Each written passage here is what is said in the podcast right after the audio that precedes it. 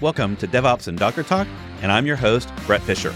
In this episode, I'm going to talk about Dockerfile latest features, which you may not realize that is a thing. And I recently wrote a newsletter around this on my site, bret.news, and thought it would be useful for you podcast listeners to hear about all this new stuff that's been happening since 2018. Please enjoy this update on Dockerfile front ends. If you're listening to this podcast, you probably know what the Docker file is. That's something that we've had for over a decade now, and it's an enigma of a file a little bit. It doesn't really follow any other format. And as we enter 2024, there's still a lot of people that use Docker files every day that don't realize that Docker file has versions, and it's been changing over the years. So let's step back a minute and talk about how the Docker file has been changing and what you should do about it.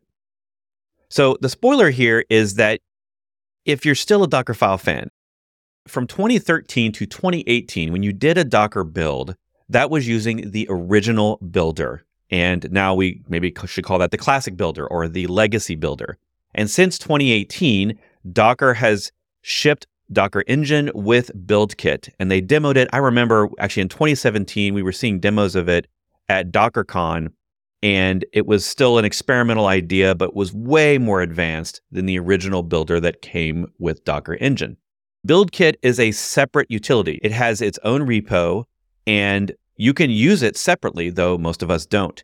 And if you go looking around the internet at all the other ways you can build Docker images that avoid using the Docker engine, maybe because they want to build on Kubernetes, or maybe because they want to build without root, which you can technically now do with BuildKit, but there's other tools out there that sort of solve unique problems that you might have with using Docker Engine. But a lot of those use BuildKit in the background, unbeknownst to a lot of us. And a lot of those still use the Docker file to define the recipe for how your Docker image is made. If we back up to when BuildKit was launched, one of their early ideas was something called the front end.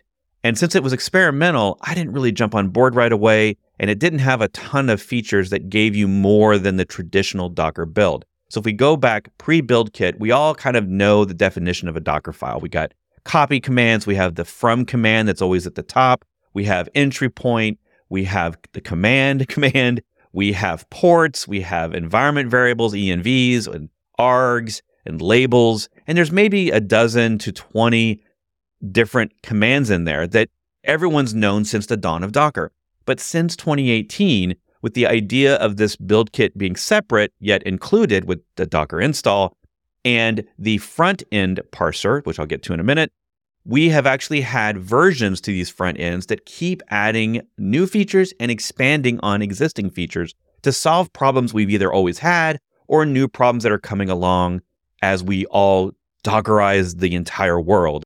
Suffice to say, if you're not starting your Docker files with the line hashtag syntax equals Docker slash Docker file colon one, and I know that is hard to imagine in a audio format, but if you're not putting that as the first line in your Docker file, you should start. And my newsletter article that came out in the last couple of months was basically my declaration that I'm doing that. And that from now on, I expect that every Docker file I make or teach should have that front line in the beginning of my Docker file. What that line does is that tells BuildKit that I want to use the latest front end or version of the Docker file parser so that I get all the features of Docker files in their latest feature set of BuildKit. And this is one of the cool parts that we had a problem with way back in the day. So if you jump back, let's say 2016 to 2020 timeframe where everybody's adopting Docker, you might add something new to your Docker file. Maybe you add in the copy command, you put in dash dash chown, which allowed you to change the permissions in real time as you're copying files into your Docker file. This is essential if you're going to run as non root inside of your container. So we all got that new option in the copy command and we started adding it. And sometimes your builder would fail and say, I don't know what that is. It's weird. And that had to do with, oh, you didn't have the latest version of Docker Engine. So then if your servers or your CI solutions didn't have Docker Engine up to date, then you'd have to put in a support ticket or a Jira ticket and something to get those servers. If you didn't control them, you'd have to get those updated. And now you're waiting. right? Maybe days, maybe weeks to get approval. And that just sucked. So you essentially had a problem of building things locally that worked and then building them on servers and they fail, which is the entire thing we are trying to solve with Docker. So Docker front ends was meant to solve that, but only if you are adding the front end syntax line as the first line in your Docker file. So, assuming you're doing that, BuildKit will go and find the latest Dockerfile front end, which it gets from Docker Hub, and pull that down to parse your Docker file. This happens all in real time, and it doesn't matter the version of your Docker engine anymore, just as long as you're using BuildKit, which has been around for five years since 2018. Yay, you're golden. Now, once you've done that, what are you going to get? Well, some of us have been using a lot of these features that have shown up in the Docker file over the years. If you go to the documentation on Docker's website, whenever you look at the Docker file specification, it's always the latest front end features. You may not realize that some of those aren't going to work with a four year old version of Docker unless you specify that front end line at the very top of your Docker file. And some of these front end features are relatively well known and we've had them for a while, but there's a lot of other things in there, including run dash dash mount, which is a eh, decently popular one. The dash dash mount allows us to mount in dynamically at build time SSH keys, caches, secrets, and other things that we want available in our Docker image during the build, but we don't want them actually stored in the image for security reasons. So that run dash dash mount was very useful. And every once in a while, I see people coming through my courses or asking on the internet in general problems around, well, I added in this dash dash mount or the dash dash chown in various commands and they didn't work like the documentation says they would. And that's because they're running an older version of Docker and they're not specifying that syntax line to make sure that BuildKit builder is downloading the latest front end. Otherwise, what happens in BuildKit if you don't have that line is it will use the front end that was shipped when it was shipped on whatever version of BuildKit on that server that you're running it on, or maybe your local machine. So if you don't specify that line, you're essentially shrugging and saying, well, I hope my BuildKit version is the newest or latest version for that particular feature, and you can't be certain that it's going to work. So I always recommend having it. There's really no downside to not having it unless you're someone who has a habit of using non build kit builders. And before we get to some of my favorite features in all of this, let's just talk about standards and this idea of the front ends. So we have the OCI, and we all talk about OCI images, OCI runtimes, OCI registries. Those are the three different specifications and projects underneath the OCI, which stands for Open Container Initiative, and it's been around since 2015 as a governing body of many different companies in the industry to just ensure that all of our tooling builds a compatible image stores it in a compatible registry, and runs it in a compatible runtime. But what you'll notice there is there is no standard for the build tool itself, which means BuildKit, as the most popular builder, is a de facto standard in a way, and the Docker file is a de facto standard in a way. But any other tools out there can have their own Docker file standard or not even need a Docker file because they use some other way to describe how to build an image. And this is where it gets a little tricky because a lot of these other tools out there that aren't officially BuildKit based, they might be using a version of BuildKit or not even use BuildKit at all, which means that if they accept a Docker file, it is actually random which features in that Docker file they will support. I personally find that very frustrating, and I feel like all the tools out there should specify which front end version they officially support because we all probably can trust that the from, the entry point, the command, the copy, and the add will work. But will the run command with a dash dash mounting of a secret work? Who knows? It really depends on your tool if you're not using BuildKit. So the point there is that the OCI doesn't control any of that. It only cares about the output of these build tools, not how the build tools work or the actual file definition for whatever file that you ingest into your build tool. Okay, so now that we've cleared that up, because that can be a point of confusion, assuming you're using BuildKit, because I think it's the not only most popular, but the best and most feature rich builder for all Docker image types and OCI image types across every language and framework, let's talk quickly about some of the features that you get over the years of the versions of these Dockerfile front ends. So, assuming that you've been using this all along, there's dozens of features that have been added, but I've pulled out four in particular that I think you're either using or probably could use. And a lot of the other ones are a little bit of edge cases, which is why they're not well known. But I'll just say that in front end version 1.2, which was years ago, but 1.2, the run dash dash mount was there for injecting secrets, SSH keys, caches into your build environment dynamically. That was a really popular one. Then a year or two later, when version 1.4 came out, the here docs support for the long run commands. If you've ever had to chain a bunch of commands like apt update, apt install, apt remove, like we all have these in Debian based images at some point in our career.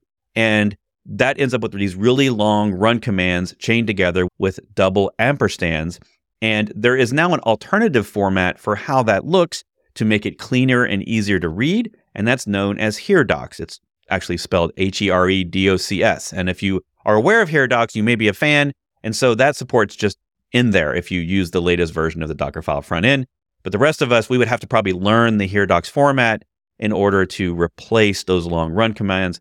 It's not really hard to understand. It's just something you'd have to go do and decide whether you actually like HereDocs format versus the traditional bash based command, ampersand, ampersand, command, etc.